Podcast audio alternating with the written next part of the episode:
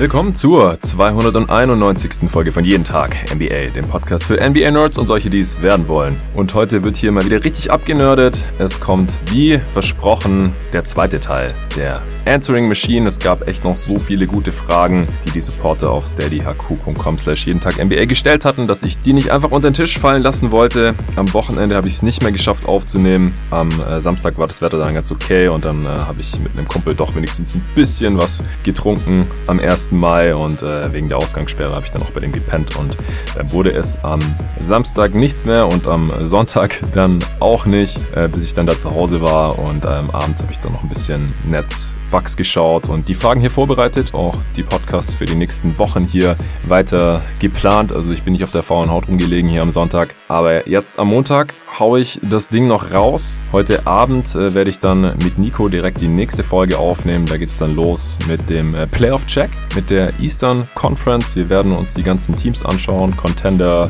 Semi-Contender, Teams, bei denen wir uns vorstellen können, dass sie irgendwie eine Playoff-Runde gewinnen können. Ob dann noch, äh, gibt ja immer noch die große Frage, welche Teams kommen überhaupt in in die Playoffs, wer muss äh, übers Play-In gehen und äh, wen sehen wir da mittlerweile chancenlos. Das äh, wird alles hier in der nächsten Folge besprochen, in der folgenden dann äh, genau das gleiche nochmal mit der Western Conference, auch mit dem Nico.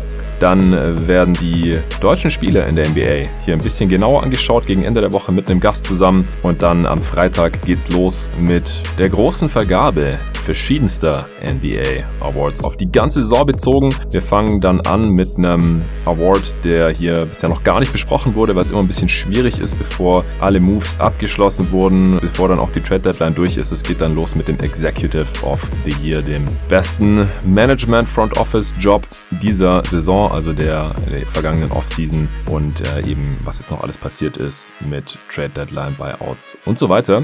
Das ist der Plan für diese Woche, also mindestens fünf Pots. Deswegen will ich jetzt auch gar nicht weiter Zeit verlieren. Äh, Shoutouts gibt es dann in der nächsten Folge. Es kamen jetzt noch mal ein paar Supporter dazu übers Wochenende, was mich sehr, sehr freut. Sponsor heute keinen. Deswegen, los geht's mit den Fragen. Wir besprechen heute, was heißt wir? Ich bin alleine wieder solo. Ich bespreche heute den Status von Russell Westbrook, äh, den Körperbau verschiedener NBA-Spieler, was die Toronto Raptors da machen, wie es da weitergehen könnte, welche No-Name-Spieler mir gefallen gefallen, welche Spielernamen ich irgendwie interessant oder witzig oder was auch immer finde, meine Lieblingsspielernamen. Äh, dann, wo ich mir Kate Cunningham am besten vorstellen könnte oder wünschen würde. Dann schaue ich mir verschiedene Spielerjahrgänge an. Das hat neulich auf Twitter angefangen und äh, kam jetzt eine Frage zu, zu den Jahrgängen 98, 99 und 2000. Ich sag was zu den Verletzungen der Lakers, erkläre, was das PER ist und dann noch ein paar weitere Fragen. Deswegen los geht's. Dennis Salmeron hat geschrieben, geschrieben, hey Jonathan, wieso wird Westbrook so negativ von dem Casual und auch so manchem Experten gesehen? Er hat natürlich schon einige Würfe gebrickt am Ende eines Spiels, aber als Superstar sollte man auch das Selbstverständnis haben, diese Würfe zu nehmen. Ich habe von einigen Ex-Mitspielern schon gehört, dass Westbrook ein hohes Basketballverständnis hat, der ganz genau sagt, was er von einem will und ein toller Leader ist. Er gibt in jedem Spiel Vollgas und das, obwohl er am Ende seiner Prime ist. Außerdem wird er davor, dafür schon fast gebasht, wenn er seine Triple Doubles holt und bei allen anderen Spielern wird es gefeiert. Natürlich könnte Westbrook immer die richtige Entscheidung treffen, dann wäre er aber LeBron James. Obwohl er individuell alles gewonnen hat und auch immerhin schon einmal in den Finals war, wird Westbrook mir einfach viel zu negativ gesehen. Meiner Meinung nach ist er ein historisch guter Spieler und ein klarer Hall of Famer. Was sagst du dazu? Ja, da fangen wir direkt mit einem Banger an hier in dieser Ausgabe der Answering Machine ist eine sehr interessante Frage, wie ich finde. Also Russell Westbrook ist vielleicht der Spieler, bei dem Talent, also gottgegebene Voraussetzungen, wenn man so will, und der Teamerfolg am weitesten auseinandergehen. Oder auch Dominanz und positiver Impact, wenn man so will, so von, von allen Superstars, wenn man sich das mal so durch den Kopf gehen lässt wahrscheinlich. Also ein sehr, sehr interessanter Case,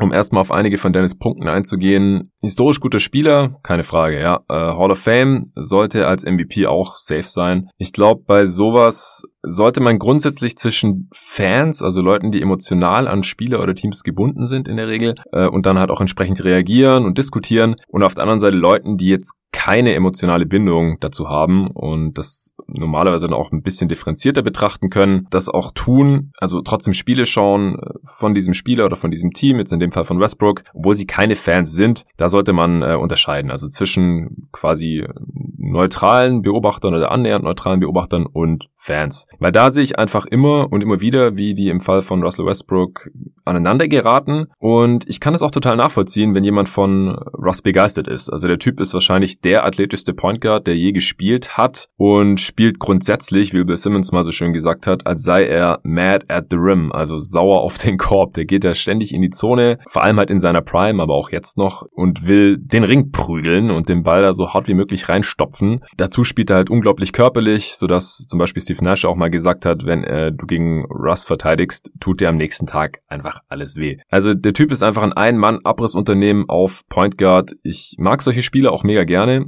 Meine Freundin ist genau von einem NBA-Spieler so richtig Fan und das ist auch Russell Westbrook. Und ich denke, das ist auch, weil man seiner Persönlichkeit viel abgewinnen kann, wenn man sich damit beschäftigt, soweit es halt möglich ist, äh, aus der Ferne und als Fan und so. So richtig kennenlernen tut man die Typen ja nie. Man ja bildet sich das immer so ein bisschen ein äh, über Interviews oder irgendwelche Dokus oder man folgt denen auf Instagram oder sowas. Aber im Prinzip, man sieht ja immer von den Spielern nur das, was die einem zeigen wollen. Das darf man nie vergessen. Und ich versuche das sowieso immer ein bisschen auszublenden, weil ich in erster Linie eben Basketball analysieren möchte. Und dazu muss ich mir halt anschauen, was auf dem Platz passiert. Äh, anderen ist halt sein Modestil dann zu extravagant oder dass er eigenwillig mit Reportern umgeht oder halt das, was man auf dem Spielfeld dann sieht und Dennis ja hier auch schon so ein bisschen anspricht. Also Westbrook kann sich durch sein Talent und seine physischen Vorteile unendlich viele Vorteile auf dem Spielfeld verschaffen. Ist auf jeden Fall ein krasser Advantage Creator, aber der trifft dann einfach relativ oft nicht die beste Entscheidung. Und das kann einen dann halt auch nerven, selbst als neutralen Beobachter. Ich weiß auch, dass das manche Fans nervt, aber wie gesagt, das kommt dann immer so ein bisschen auf den Blickwinkel an und halt auch auf den Maßstab, den man da ansetzt. Da geht's jetzt auch nicht mal unbedingt um spezifische Aktionen, die einem vielleicht im Gedächtnis geblieben sind, wie irgendwelche verhauene Game Winner oder Fehler am Ende von einem Spiel, sondern halt um die Summe aller seiner Aktionen über ein ganzes Spiel gesehen, über die ganze Saison gesehen, über seine Karriere gesehen. Und da muss man halt auch einfach sehen, äh, dass das nicht ideal ist. Also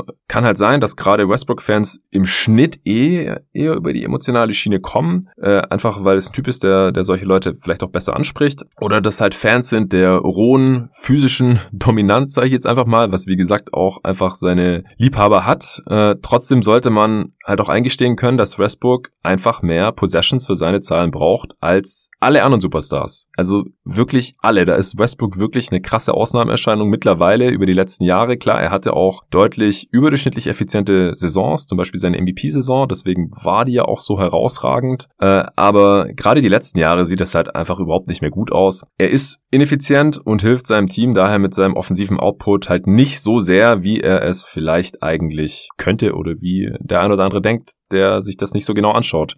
Und klar hat er ein hohes Basketballverständnis, aber das hat wahrscheinlich jeder Spieler, der es in dieser Liga schafft. Ich meine, es ist die verdammte NBA.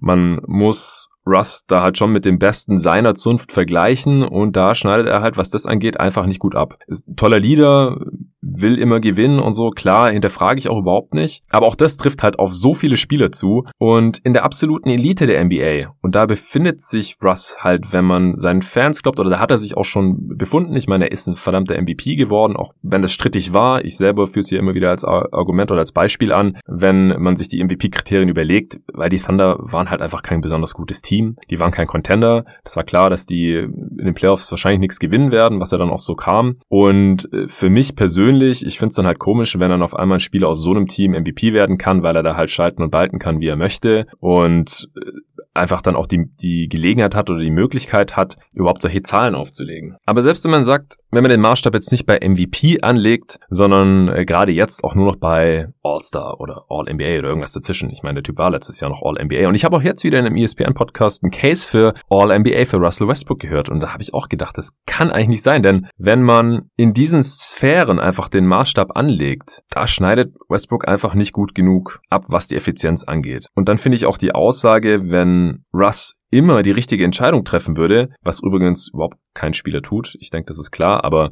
sagen wir einfach deutlich öfter die richtige Entscheidung träfe, dann wäre er LeBron James. Äh, die Aussage finde ich ziemlich treffend. Das ist vielleicht auch für viele gerade das frustrierendste oder frustrierende an Russell Westbrook, dass er wirklich ein etwas kleinerer LeBron sein könnte, weil er einfach ähnliche körperliche Voraussetzungen hat, halt auf seine Position bezogen, wenn er ein ähnliches Spielverständnis mitbringen würde. Also Russ ist ein total faszinierender und historisch guter Basketballer, das ist klar, Hall of Famer auch, füllt den Boxscore wie kein zweiter, ist ja auch der beste Rebounder auf Guard aller Zeiten, ich denke, das steht auch außer Frage. Wir haben halt auch gesehen, ohne Kevin Durant geht vom Teamerfolg her in den Playoffs dann gar nichts mehr, keine einzige Runde mehr gewonnen seither. In Houston musste der komplette Kader umgeworfen werden, also da war er dann auch der zweite Mann hinter, hinter Harden und auch angeschlagen und so, aber um, um Westbrook irgendwie gewinnbringend einsetzen zu können, musste ja Daryl Morey den ganzen Kader umstrukturieren, äh, was halt auch daran liegt, dass Westbrook nur sein Game kennt, auch jetzt in, in der Late Prime. Ich habe da noch keine großartigen Anpassungen gesehen, wie wir es bei anderen Spielern dann halt sehen mit der Zeit. Was auch an seinem Skillset, ohne nennenswerte Offball-Skills und ohne konstanten Wurf liegt. Das ist dann einfach so, dass so ein Spieletyp ohne Ball in der Hand relativ wenig Einfluss nehmen kann in der Offense und in der Defense macht Westbrook leider auch nicht so viel. Aber es liegt halt auch an seinem Mindset. Klar sollte er das Selbstverständnis haben, bestimmte Würfe zu nehmen, aber auch das haben ja viele NBA-Spieler und die Kunst ist es ja dann gerade zu erkennen, wann welche Würfe für wen gut sind, gerade als Point Guard und als Playmaker. Und das sehe ich bei Russ eben einfach zu selten. Das limitiert sein Team und letztlich ja auch ihn selbst. Und krass ist, dass er trotzdem auf über 10 Assists äh, im Schnitt kommt. In äh, suboptimal zusammengestellten Teams auch. Aber er ist halt auch einfach immer noch sehr schwer One-on-One -on -one zu stoppen. Trotzdem jetzt auch mit langsam nachlassender Athletik oder mit Verletzungsproblemen, äh, die er immer wieder hatte. Die Hilfe kommt dann halt und äh, er kann die Kickouts ja auch auf jeden Fall spielen. Das ist nicht das Problem. Der Typ legt ja auch seit Durant zu den Warriors gewechselt ist, 2016, im Schnitt immer noch ein Triple-Double auf. Über fünf Jahre jetzt. Das sind schon äh, unglaubliche Leistungen. Da waren wir selbst vorhin erst angeschaut. Genau, seit der Saison 2016-17 bis einschließlich dieser Saison legt Westbrook im Schnitt 26 Punkte, 10,2 Rebounds und 10,0 Assists auf. Und das, obwohl er diese eine Saison, die letzte in Houston, ja nur 7 Assists im Schnitt hatte und 7,9 Rebounds. Das ist einfach krass. Also die anderen Saisons hat er einfach immer ganz deutlich, vier Saisons jetzt insgesamt ein Triple-Double im Schnitt aufgelegt. Das Krasse ist, da redet ja mittlerweile auch fast keiner mehr drüber. In der ersten Saison, da war das noch äh, richtig heftig. Ich weiß noch selber, wie ich damals in einem Podcast bei äh, Go-To-Guys Wired Anfang der Saison gesagt hatte, ich glaube nicht, dass er das über die ganze Saison halten kann, einfach weil wir das schon seit den 60ern nicht mehr gesehen hatten, seit Oscar Robertson. Und dann hat er es natürlich durchgezogen und äh, seither hat er es in nochmal drei Saisons inklusive dieser durchgezogen. Aber das nutzt sich so ein bisschen ab, einfach weil Triple Doubles an sich einfach noch nicht diesen besonders hohen Wert haben. Es gibt einfach äh, 10 Assists, die deine Offense auf ein anderes Level katapultieren und 10 Assists, die das eher nicht so sehr tun. Dann beim Rebounding, äh, klar, die Rebounds muss irgendjemand einsammeln. Man sollte auch tendenziell mehr Rebounds als der Gegner einsammeln. Aber die entscheidende Arbeit passiert eben beim, beim Boxout und wer den Rebound dann greift, ist nicht so wichtig. Aber ich würde das Russ natürlich auch nicht negativ auslegen oder irgend sowas. Er ist auch ein krasser Offensiv-Rebounder. Das ist wirklich Skill, beziehungsweise halt auch seine äh, athletischen Fähigkeiten, dass er sich da durchsetzen kann als Guard und das auch antizipieren kann und so. Und äh, bei den Teams von Russell Westbrook ist es ja in der Regel auch von Vorteil, dass er den Rebound greifen kann, egal wer da jetzt ausgeboxt hat, und dann halt auch direkt in Transition gehen kann, denn da ist er auch schwerer zu stoppen als im, im Halbfeld. Ja, ich komme aber so langsam ein bisschen vom Thema ab, äh, beziehungsweise ich wollte gar nicht in so viele verschiedene Richtungen gehen. Wir sind immer noch bei der ersten Frage. Äh, ich wollte noch ein bisschen über ja Westbrook, wie er sich jetzt eben gerade so gemacht hat in dieser Saison, beziehungsweise wie er sich halt auch nicht wirklich verändert als Spielertyp sprechen. Ja, wie gesagt, Westbrook äh, legt aktuell wieder ein Triple-Double im Schnitt auf. Gleichzeitig sind die Wizards diese Saison statistisch gesehen immer noch besser, wenn Westbrook gar nicht auf dem Feld steht. Erkennt ihr die Diskrepanz? Also, das ist schon heftig. Das muss man sich mal, mal geben. Also, damit ein Team in der Regular Season erfolgreichen Basketball mit Westbrook auf dem Feld spielen kann, also im Schnitt mehr Punkte als der Gegner macht, ganz simpel ausgedrückt, müssen ganz bestimmte Kriterien erfüllt sein. Ich denke, das ist mittlerweile einfach offensichtlich geworden. Russ muss machen, muss machen dürfen, was er will. Äh, daneben braucht man viel Shooting und Spacing für, für seine Drives eben, weil er da am gefährlichsten ist. Äh, Defense muss für ihn mitarbeiten und das ist halt natürlich diese Saison bei den Wizards äh, wieder nicht gegeben. Äh, ja, im März und April spielt er jetzt besser als davor. Da war er aber auch ziemlich grottig, da war er auch nicht fit. Und er hat auch seinen Anteil an den Siegen, aber unterm Strich ist das relativ zu anderen Stars gesehen. Und man, also entweder man vergleicht den halt mit den anderen Stars und dann gibt's diese äh, Diskussion oder man macht es nicht und dann muss man auch nicht mehr drüber sprechen, aber dann darf ihn halt auch keiner mehr einen Star nennen. Soweit würde ich jetzt auch nicht gehen wollen, aber das ist im Prinzip halt, warum man Westbrook bei Westbrook diese Maßstäbe ansetzt. Und wie gesagt, das ist immer noch nicht besonders gut. Im März hat er ein Offensivrating von 107, Ligaschnitt ist aktuell so bei 112 und alle Stars sind mindestens so bei 112, 113. Äh, das heißt, dass die halt im hohen Volumen und viel auch für sich selbst kreieren, zumindest mal auf einem durchschnittlichen Liganiveau, was dann unterm Strich für das Team natürlich gut ist. Oder sind da halt noch deutlich drüber. Also ich habe ja im, im letzten Awardspot zum Beispiel, oh nee, das war in der letzten Answering Machine mit, mit Nico, kam diese Frage zu Nikola Jokic, der hat halt im Vergleich ein Offensivrating von 130. Das ist absolut insane. Und Westbrook guckt halt hier in seinem besten Monat bei 107 rum. Im April war es dann wieder nur noch bei 105. Das sind einfach verdammt viele Ballbesitze, die Westbrook aufbraucht, um auf seine Zahlen zu kommen. Und auch das O-Rating über die gesamte Saison von 103, das ist die zweitschlechteste Saison seiner gesamten Karriere seit seiner Rookie-Saison in einer Liga, die halt gleichzeitig eigentlich immer effizienter wird. Und dass das dann in den Playoffs, also das ist einfach nur Regular Season, und dass das dann in den Playoffs irgendwie funktioniert, wenn nicht noch ein bis zwei weitere MVP-Kaliber daneben stehen, das haben wir halt noch gar nicht gesehen. Sorry, so sieht's aus. Ich, ich kann es nicht ändern. Ich bezweifle auch, dass das funktionieren könnte oder hätte können. Da kann man vielleicht noch irgendwie diskutieren, aber mittlerweile glaube ich da auch nicht mehr dran und in Zukunft, also Westbrook, der ist genauso alt wie ich, 88er Jahrgang, komme ich nachher auch noch zu. Äh, das wird jetzt nicht mehr besser werden mit, mit der schwindenden Athletik und ich sehe halt noch überhaupt nicht die Anpassung seines Skillsets oder auch seines Mindsets äh, auf, auf eine andere Rolle, die er dann noch irgendwie irgendwie einnehmen könnte, wie wir es halt gesehen haben bei Derrick Rose. Das geht genauso alt wie er, der hatte klar schwere Verletzungen, war auch mal MVP, war in seiner Prime ähnlich explosiver und athletischer Spieler. Das ist vielleicht so der Spieler, der da noch ein bisschen ähm, der Westbrook da Konkurrenz machen könnte, wenn man über die athletischsten Point Guards aller Zeiten spricht. Aber ich finde, Westbrook hat einfach nochmal eine Spur körperlicher agiert als Prime Rose.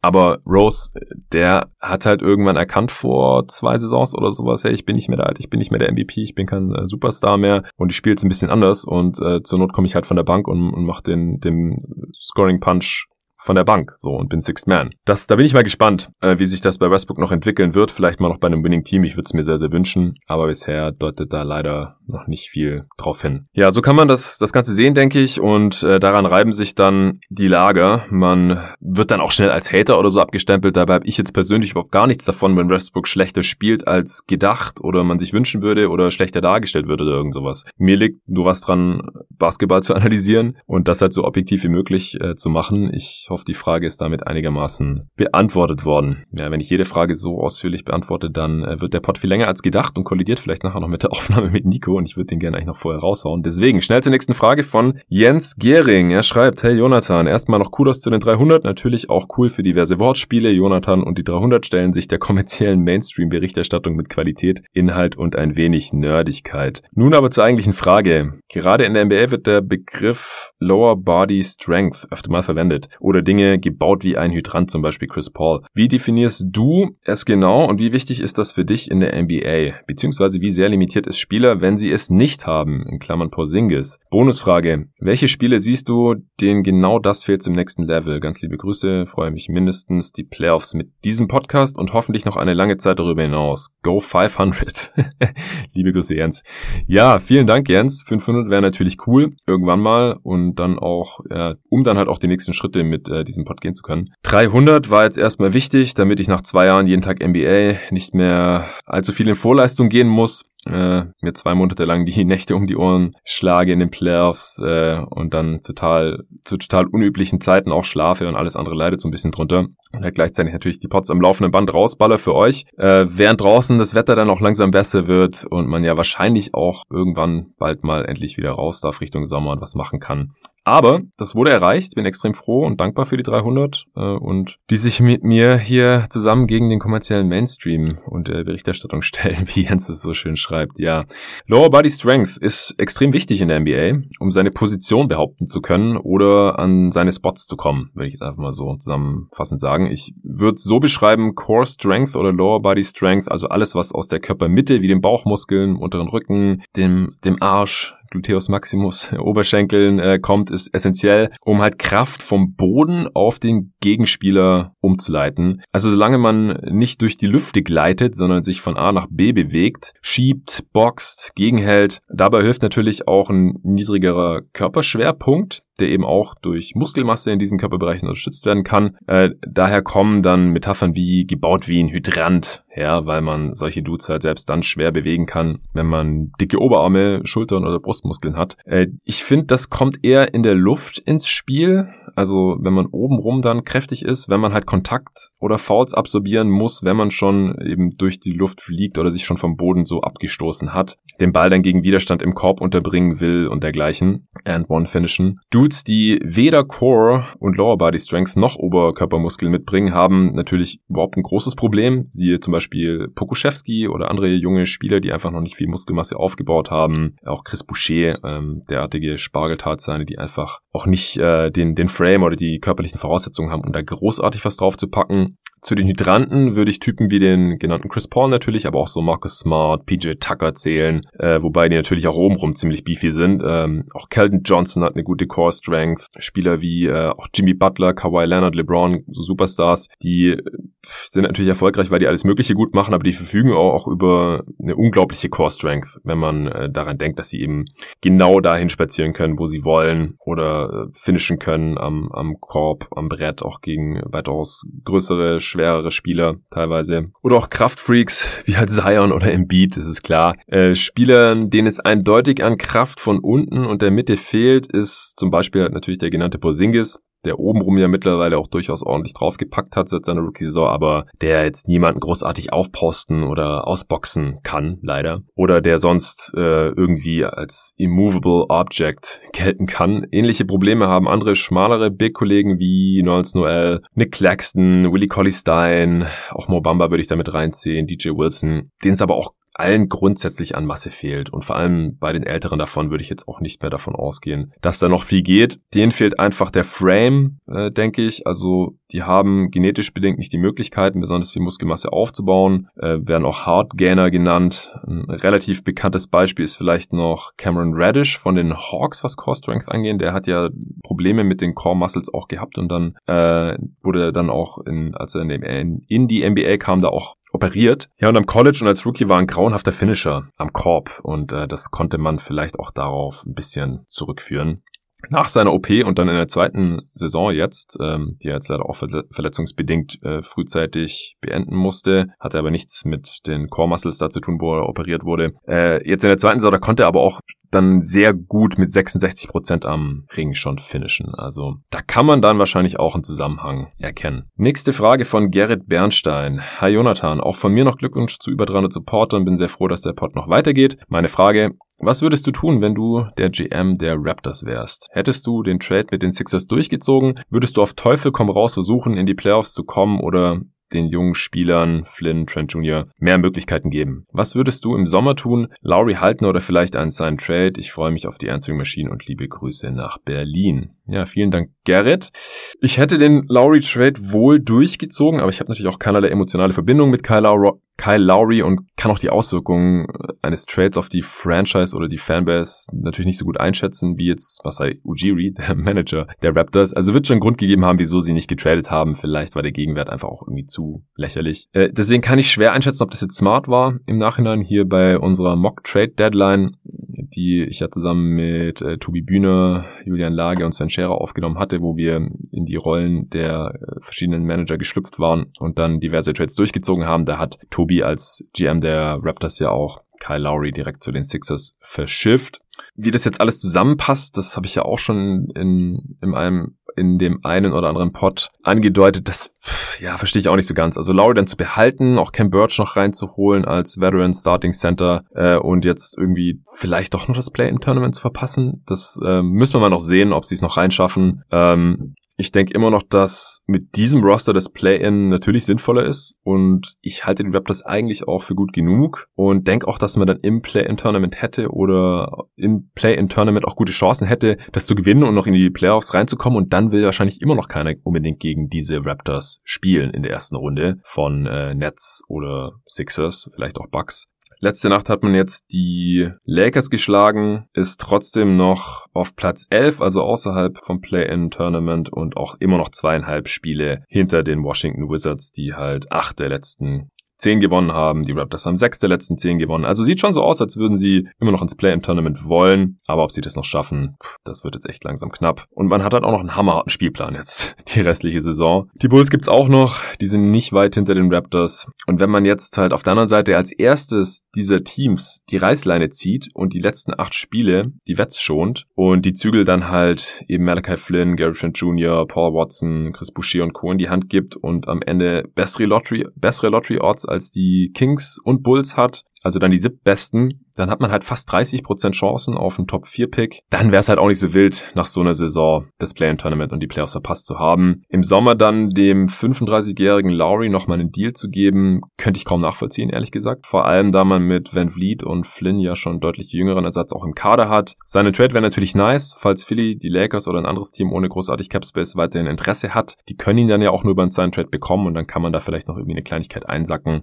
Aber äh, es könnte natürlich auch passieren, dass er einfach via Capspace in Miami unterschreibt oder so. Grundsätzlich denke ich, dass man, äh, wie gesagt, Lowry nicht halten sollte im Sommer und äh, dem ja, so einen kleinen Retool macht, wahrscheinlich schon wieder die Playoffs angreifen wird nächstes Jahr. Ich traue ihm das auch zu. Man braucht eine bessere Lösung auf der 5, äh, vielleicht auch eine jüngere, die besser zum Core um Siakam, Van Vliet, äh, Anunobi und jetzt wahrscheinlich auch Gary Trent Jr., den man im Sommer dann resignen sollte als Restricted Free Agent. Malachi Flynn noch als weiteren Playmaker, vielleicht von der Bank, vielleicht auch mal als Starter neben Van Vliet dann, je nachdem, wie das dann eben am besten zusammenpasst. Das sieht schon ganz ordentlich aus für die Zukunft. Das wären so meine Gedanken zu den Raptors. Frage von André Leidig. Du bezeichnest dich ja selbst eher als Analytics-Guy, aber hast du auch Spieler, bei denen du dir sicher bist, dass sie einen positiven Impact auf ihr Team haben, ohne dass die Zahlen sich für, eine soliden, für einen soliden Case anbieten? Und angelehnt an diese Frage, wer sind deine Lieblings-No-Namer, Spieler mit kleinerer Rolle und überschaubarem Impact, die dir aber imponieren oder von der Art Einstellung her gefallen? Bei mir hat sich diesbezüglich Toscano Anderson diese Saison weit nach vorne gearbeitet. Ansonsten, wie immer, ein großes Lob, Playoffs hyped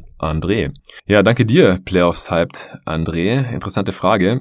Ich denke also mal vorweg, zu einem gewissen Grad ist es schon auch bei Westbrook, über den ich jetzt schon sehr ausführlich gesprochen habe, und auch DeMar DeRozan, der Fall, deren Teams zwar nachweislich statistisch ohne sie besser spielen, also wenn die Spieler nicht auf dem Feld sind, dann scoret man die Gegner halt tendenziell besser aus, als wenn diese beiden Stars auf dem Feld stehen. Bei DeMar DeRozan ja auch schon eigentlich seine ganze Karriere über, habe ich im hier auch schon tausendmal erwähnt. Aber trotzdem glaube ich jetzt zum Beispiel nicht, dass die Teams jeweils besser abgeschnitten hätten in äh, dieser Saison oder in den letzten Saisons, wenn diese Spieler gar nicht im Kader gestanden hätten weil dann ja andere Spieler größere Rollen gehabt hätten, die die schlechter als Westbrook oder DeRozan ausgefüllt hätten, aller Wahrscheinlichkeit nach. Und dann sehe ich halt nicht, in welchem Szenario die Teams dann besser gewesen wären unterm Strich von der Bilanz her oder halt auch nur gleich gut. Bei Nikola Vucevic und Domantas Sabonis, da ist es ja ähnlich. Also wenn man sich halt gerne äh, On-Off-Werte oder Plus-Minus-Zahlen anschaut, dann äh, muss man das immer so ein bisschen im Hinterkopf behalten. Und das wären dann halt so ein paar Beispiele für Spiele, die da besser als, als diese Statistik sind. Deswegen können On-Off-Werte halt schon auch trüger trügerisch sein. Die lassen mich zwar auch immer stutzen, weil es bei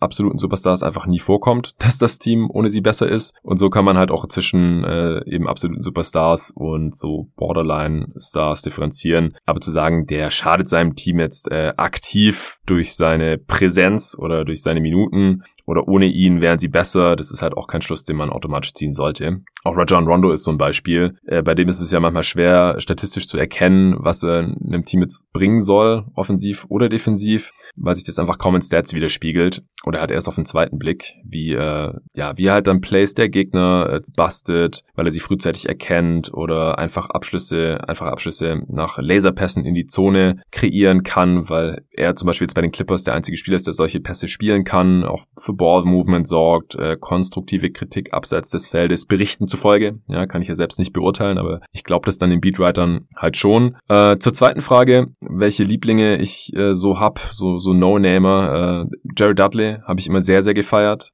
Keine Frage, also natürlich bei den Suns, aber auch danach noch äh, bei den, den Nets vor allem. Da hat er noch eine große Rolle gehabt, erst vor zwei Jahren, als ich angefangen habe bei jedem Tag NBA, da war er ja quasi Small Ball Center der Nets. Äh, bei den Lakers ist jetzt ein bisschen in der Versenkung verschwunden und ich glaube auch spielerisch ist da mittlerweile nicht mehr viel los. Aber als, als Dude mochte ich ihn immer ganz gerne und auch als Spieler, als er noch besser war. 3D-Spieler, der sich defensiv immer reingehängt hat, der einfach smart gespielt hat, der einen guten Schuss hatte, der auch nach oben verteidigen konnte, obwohl er selber gar nicht so groß war. Den mochte ich immer sehr, sehr gern. JMC, auch mal sehr, sehr schöne äh, Podcast-Folgen, wenn er irgendwo zu Gast ist. Shaq Harrison ist auch so ein Spieler, Borderline NBA-Spieler. Jetzt haben ihn sicher die Nuggets reingeholt, aber setzen ihn gar nicht so wirklich ein. Der gibt einfach mal 100%, super athletisch, kräftige Spieler, also der geht körperlich fast schon so Richtung Westbrook, aber bringt halt überhaupt nicht die, die Skills mit, vor allem nicht die Point Guard Skills, deswegen verteidigt er auch viel nach oben auf der 2 und auf der 3. Ähm, das äh, finde ich sehr, sehr sympathisch. Auch der Anthony Merton äh, ist ein Spieler, den ich sehr mochte bei den, bei den Suns, der ein bisschen unkonventionelles Game mitbringt, der alles so ein bisschen macht, auch als Garten sehr guter Shotblocker ist, so sneaky athletic ist, auch ziemlich kräftig. Wurf äh, hat er sich diese Saison ganz, ganz stark verbessert, hat eigentlich so Point Guard Größe, aber bringt da auch nicht so die nötigen Skills mit, deswegen spielt er viel auf der 2 bei den Grizzlies.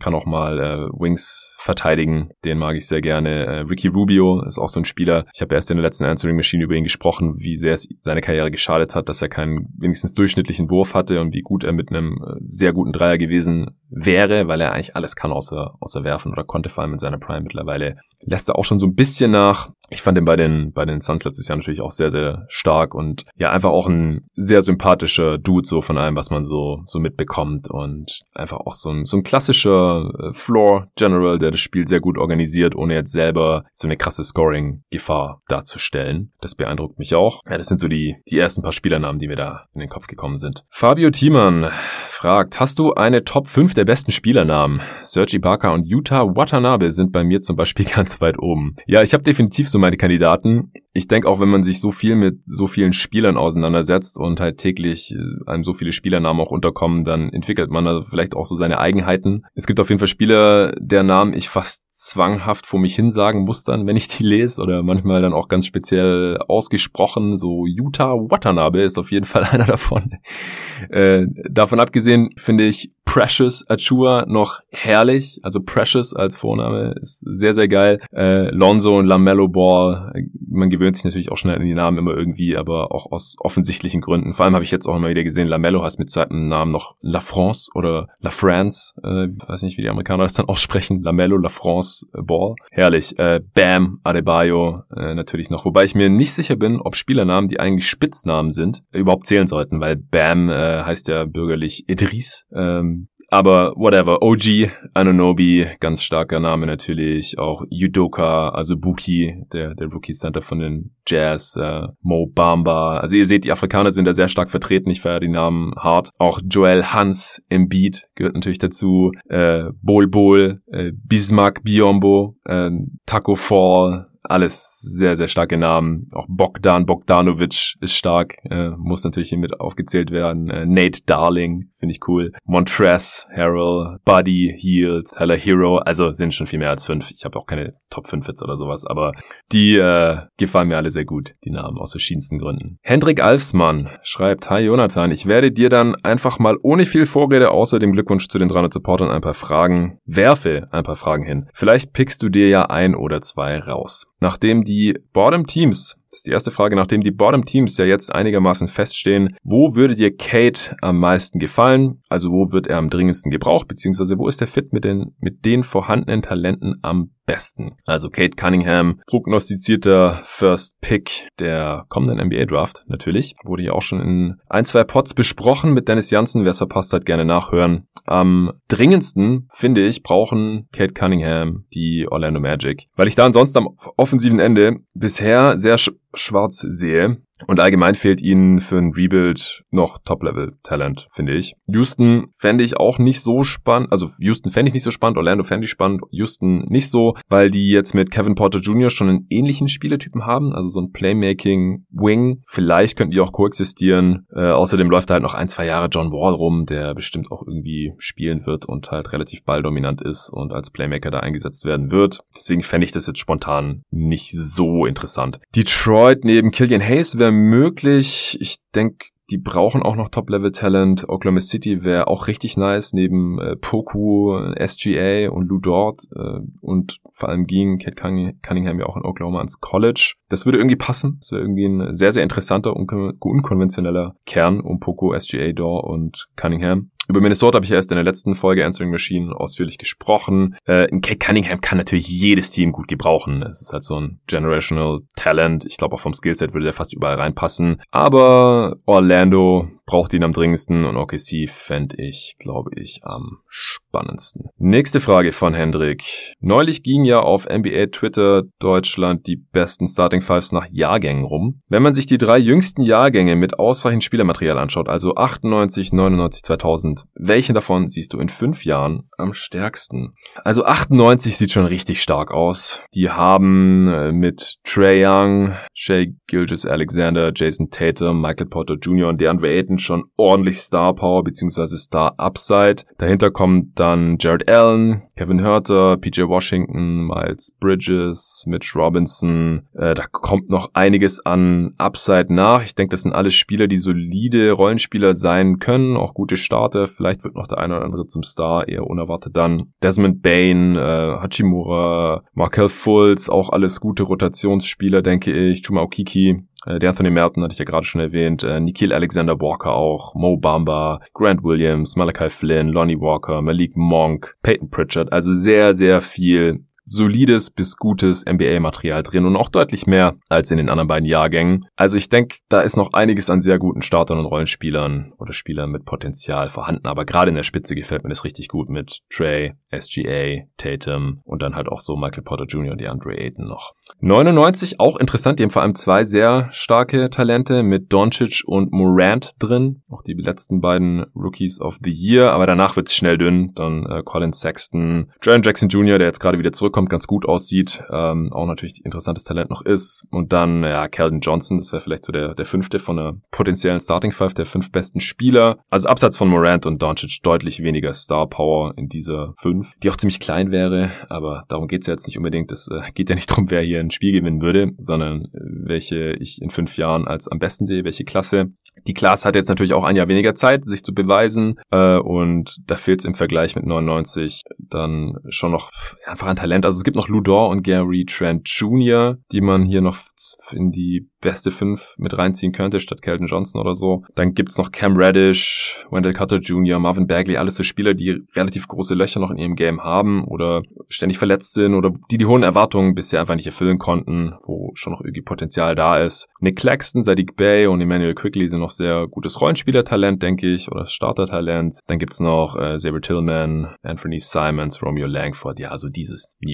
Aber wie gesagt, 98 finde ich sowohl in der Spitze, also nicht was die Top 2 angeht, da könnte man sicher irgendwie diskutieren. Äh, Trey, SGA, Tatum, ja gut, sind halt drei Spieler, äh, aber ist wahrscheinlich schon besser als Morant und Doncic, wobei Doncic halt ganz klar das äh, vielversprechendste Talent ist von diesen beiden Jahrgängen. Dann nehmen wir noch den 2000er mit rein. Da gibt's äh, natürlich Zion, der alles andere überstrahlt, aber danach wird's auch schnell dünn. Äh, Halliburton, Darius Garland, RJ Barrett und als fünften Spieler müsste man dann wahrscheinlich schon äh, vielleicht noch ein Big mit reinnehmen und Yaka Okongu oder so.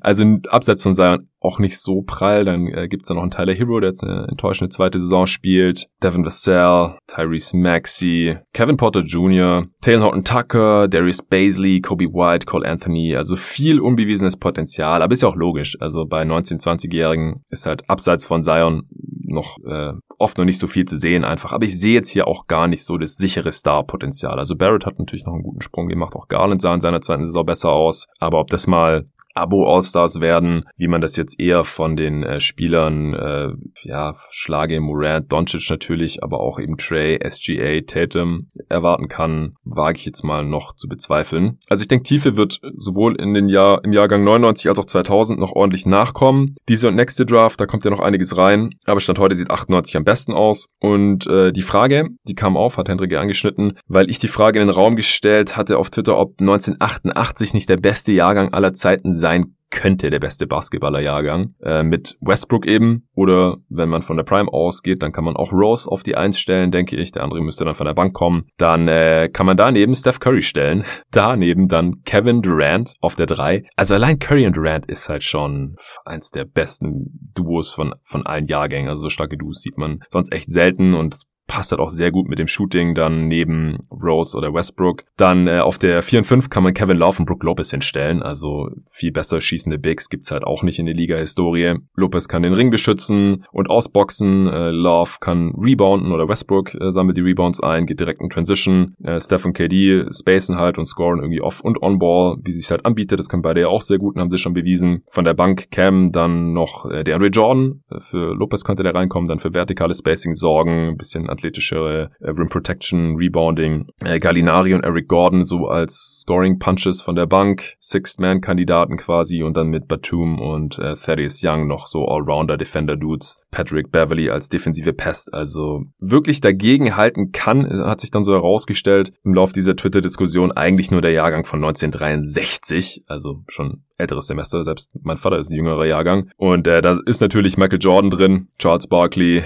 Carl Malone oder Hakim Olajuwon und äh, Joe Dumars könnte man dann noch so in die Starting Five mit reinpacken. Und der, der Frontcourt ist halt richtig übel mit Barkley, Malone und Olajuwon und dann noch mit Michael Jordan dazu. Das ist schon richtig nice an beiden Enden des Feldes. Und von der Bank dann noch ähm, Chris Mullins, Charles Oakley, Detlef Schrempf, äh, Jeff Hornacek, AC Green, Terry Porter. Das wäre schon auch ein sehr, sehr starkes Team vom Jahrgang her.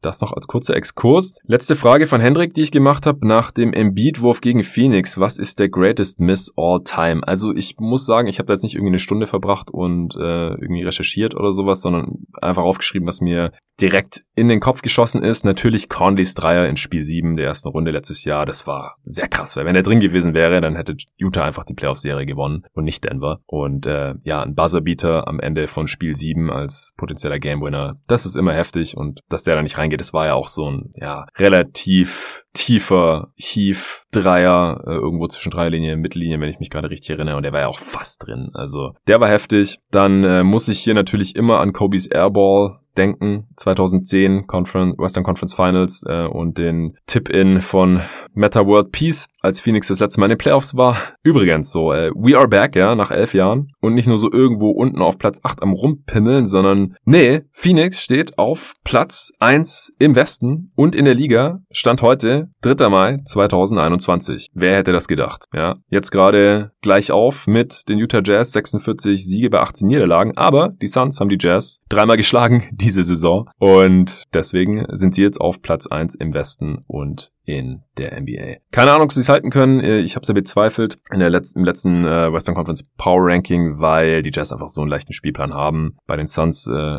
ist es einigermaßen happig, aber ja, die Jazz, die sind gerade auch angeschlagen. Also in dem Spiel jetzt gegen die Suns im direkten Duell am Freitag. Da mussten sie auch auf Conley und Mitchell verzichten. Ist natürlich übel, wenn der äh, gesamte Backcourt, Starting Backcourt da quasi ausfällt. Und mal sehen, äh, wie die Jazz jetzt die Saison zu Ende bringen. Aber wäre natürlich heftig, wenn sie nach so langer Zeit, in dem der sie die gesamte Liga angeführt haben, von der Bilanz her, vom Netrating her tun sie es auch immer noch, dann äh, doch noch hinter die Suns fallen würden. Nächste Frage von Wosch Kosidowski. Hast du schon von NBA Top Shot gehört? Falls ja, wie ist deine Meinung dazu und bist du dabei? Ja, natürlich habe ich schon davon gehört.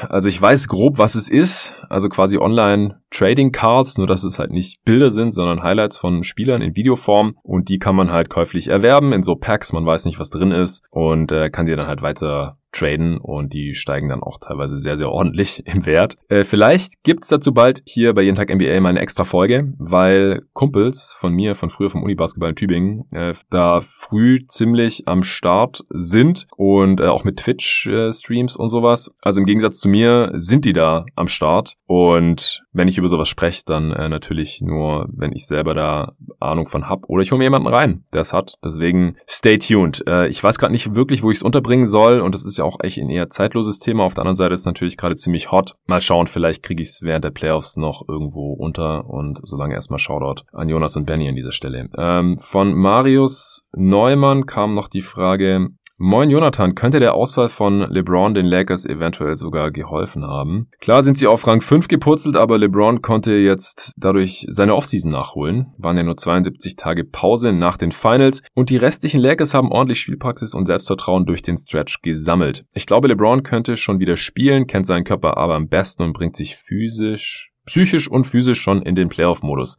Die Sache mit AD sieht meiner Meinung nach kritischer aus. Ich frage mich, ob es Spiele gibt, in denen er sich mal nicht irgendwo abtasten muss, ob noch alles heile ist. Liebe Grüße. Ja, die Frage kam natürlich am Freitag und damit bevor, äh, ich glaube, die kam sogar erst am Samstag, aber egal, die kam auf jeden Fall bevor LeBron wieder sein Spiel gemacht hat gegen die Sacramento Kings, das sie verloren haben und auch gegen die Raptors letzte Nacht, wo LeBron dann auch irgendwann im vierten Viertel nicht mehr weitergespielt hat, weil er Schmerzen hatte in seinem ledierten Knöchel.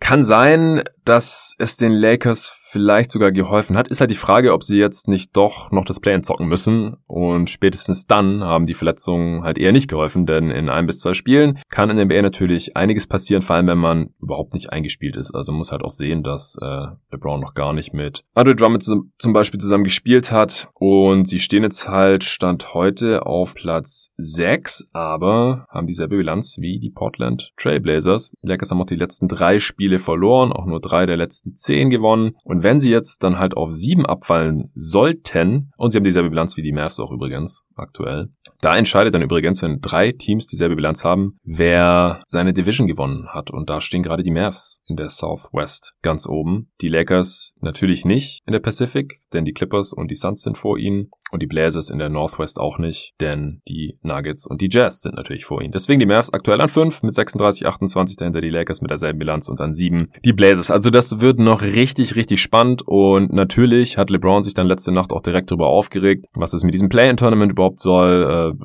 Wäre viel zu anstrengend jetzt noch und komisch, dass er sich erst jetzt dazu äußert, wo die Lakers Gefahr laufen, da spielen zu müssen. Äh, kennen wir auch schon irgendwoher. Doncic und Mark Cuban haben das ja neulich auch schon gemacht und sorry, ich finde es einfach ein bisschen lahm, lächerlich, äh, dass man sich darüber aufregt, sobald man davon betroffen ist. Und auf der anderen Seite haben sowohl die Teambesitzer dafür bestimmt, gestimmt, als auch die Spielergewerkschaft. Und LeBron, du hast Gewicht in der Spielergewerkschaft. Wenn du was dagegen hast, dann, dann tu halt was dagegen. Und reg dich nicht im Nachhinein drüber auf, nur weil du dann vielleicht so erst in die Playoffs kommst. kommst. Also wenn die Lakers da irgendwie unbeschadet durchkommen und am Ende in den Playoffs landen, äh, ist eigentlich egal, ob sie dann noch 5, 6 oder 7 übers Play-In dann irgendwie erst in den Playoffs landen. Im Worst Case wahrscheinlich auf 8, dass sie ganz rausfallen. Das kann ich mir im besten Willen nicht vorstellen. Äh, dann kann es sein, dass es ihnen irgendwie was gebracht haben könnte. Aber offensichtlich ist LeBron immer noch nicht richtig fit und das würde mir hier die größten Sorgen bereiten. Auch bei AD diese Soft-Tissue-Verletzungen, also Muskeln, Bänder, solche Sachen äh, bei ihm ist ja die Wade. Das äh, kann einfach langwierig sein. Man weiß nie genau, wann das vorbei ist. Und äh, Knöchel und Wade braucht man natürlich auch bei jeder Bewegung im Basketball. Deswegen äh, muss man muss man einfach abwarten. Ich glaube auch nicht, dass es LeBron jetzt großartig geschadet hat, wenn er halt wieder fit wird. Dann wird es wahrscheinlich schon äh, positiv gewesen sein für ihn, dass er jetzt hier einen guten Monat Pause hatte, glaube ich. Natürlich äh, ist damit das Heimrecht in den Playoffs flöten gegangen und natürlich auch sein MVP-Case aller spätestens. Und äh, das wollte er wahrscheinlich beides verhindern. Das hat jetzt nicht geklappt und daher kann man natürlich auch die guten Seiten sehen. Aber ich will jetzt gerne erstmal sehen, ob und dass AD und LeBron wieder fit werden, weil sonst ist das alles überhaupt nichts wert. Gary Scholl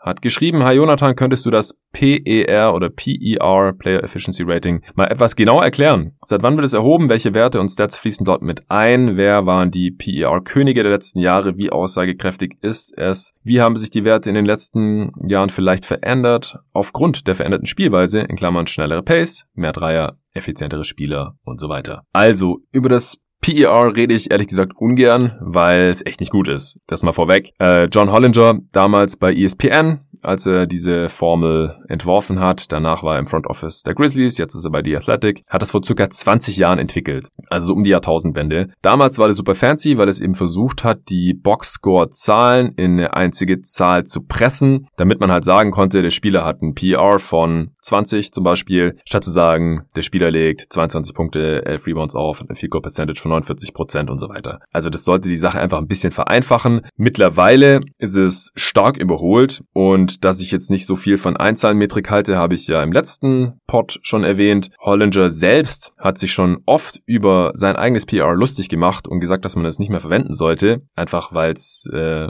überholt ist. Andererseits verwenden er selber und auch andere Kollegen von The Athletic oder Leute, die mit ihm Podcasts machen oder sowas, es trotzdem immer wieder. Das verstehe ich nicht. Äh, ich verwende es trotzdem nicht und ich würde es auch nicht empfehlen. Also das nur mal so vorweg. Ich äh, will natürlich trotzdem auf die Fragen von Gary eingehen. Äh, der Durchschnitt ist immer 15,0 beim PR. Der Ligaschnitt ist immer 15,0. Kann man sich merken. Deswegen haben ligaübergreifende Veränderungen, also zum Beispiel die allgemein ansteigende Effizienz jetzt die letzten paar Saisons und, und äh, auch, dass die Pace immer schneller wird, das hat keinen Einfluss auf das PR, weil der Ligaschnitt von dieser Saison ist immer 15. Außerdem ist es sowieso Pace adjusted.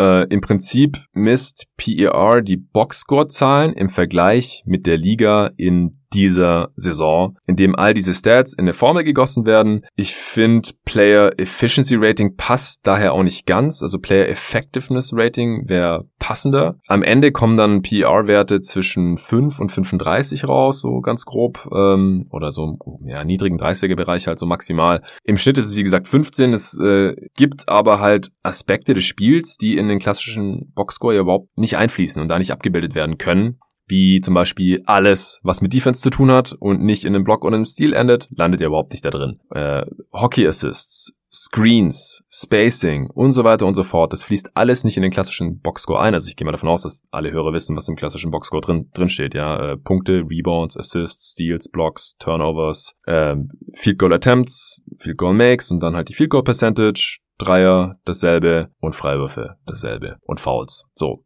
Das ist alles im PER drin, mit, äh, wird, wird dann verschieden äh, gewichtet und äh, durcheinander geteilt und dann durch den Teamwert geteilt und äh, mit dem Liga-Wert abgeglichen und so weiter, sodass halt am Ende 15,0 rauskommt und äh, dann hat man da halt irgendwie so einen Anhaltspunkt, wenn man auf einen Blick sehen möchte, wie viel ein Spieler im Liga-Vergleich in seiner Spielzeit so produziert. Also es ist natürlich, der Output ist pro Minute auch noch angeglichen. Also da kann man vielleicht mal drauf schauen. So oberflächlich schaue ich persönlich mir Spiele nie an, deswegen ist PR für mich total nutzlos und ich habe hätte jetzt auch keine Ahnung gehabt, wie die Spieler da so abschneiden aktuell, aber man kann sich ja mal angucken. Diese Saison haben zwei Spieler ein PER von über 30. Das ist Jokic, der ist auf Platz 1 mit 31,1, äh, Embiid direkt dahinter 30,8 und dann gibt's noch sechs Spieler, die über 25 sind, irgendwo zwischen 25 und 30. Janis auf 3, Zion auf 4, Kawhi auf 5, Jimmy Butler auf 6, Stephen Curry auf 7 und Luka Doncic auf 8. Der Witz ist, also das sind ja jetzt auch alles absolute Superstars, findet keiner komisch. Dann auf 9 passieren halt manchmal solche Sachen, da ist Clint Capella.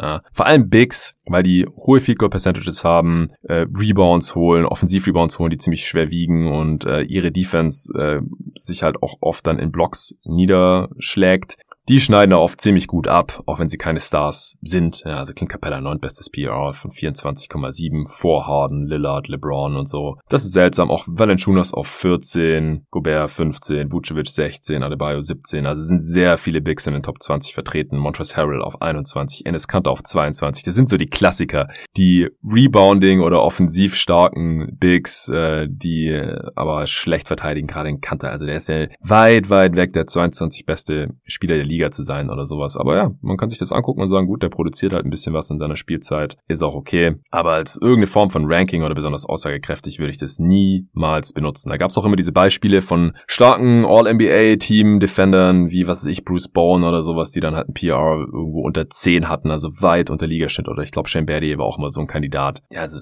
was, was willst du mit so einer Statistik? Bringt sehr, sehr wenig nur, finde ich. So, das war's jetzt auch schon. Verschiedenste Fragen. Äh, ich fand's mal wieder sehr, sehr cool. Ich hoffe, Ihr habt das gerne angehört. Vielen Dank an alle Fragensteller. Wie gesagt, die Fragen waren super. Ich habe jetzt auch nur auf ganz wenige hier verzichtet. Die Aufnahme ist jetzt ja auch schon wieder lang genug und ich muss mich jetzt noch ein bisschen auf mein Playoff Power Ranking der Eastern Conference vorbereiten, bevor ich dann nachher mit Nico aufnehme und den dann noch entweder ja nachts irgendwann, wenn wir dann fertig sind, raushau oder aller spätestens morgen am Dienstag. Danach folgt, wie gesagt, das äh, Western Conference Playoff Power Ranking, wo wir auf die verschiedenen Teams eingehen, wo wir die so sehen, wie weit können die kommen in den Playoffs, was sind da die wichtigen Faktoren und auch in den Matchups, auf wen die treffen könnten und wie, da, wie wir das dann so sehen im Schnitt. Das äh, wollen wir jetzt hier schon mal angehen. Zwei Wochen bevor die Regular Season zu Ende ist und knapp drei Wochen bevor dann auch endlich die Playoffs losgehen. Ich bin super, super heiß. Äh, wird jetzt wirklich hochgefahren hier bei jeden Tag NBA mit äh, 5, 6 Folgen pro Woche. Diese und nächste Woche. Und dann, wenn die Playoffs sind, gibt's ja wie gewohnt erstmal jeden Morgen hier direkt Analysen der letzten Playoff-Nacht. Ich freue mich drauf, wenn ihr das Ganze auch noch unterstützen möchtet. Dann könnt ihr das gerne machen. Den Link findet ihr wie immer in der Beschreibung dieses Pods. Äh, jeden, äh, steadyhq.com slash jeden Tag NBA. Vielen Dank dafür und bis morgen.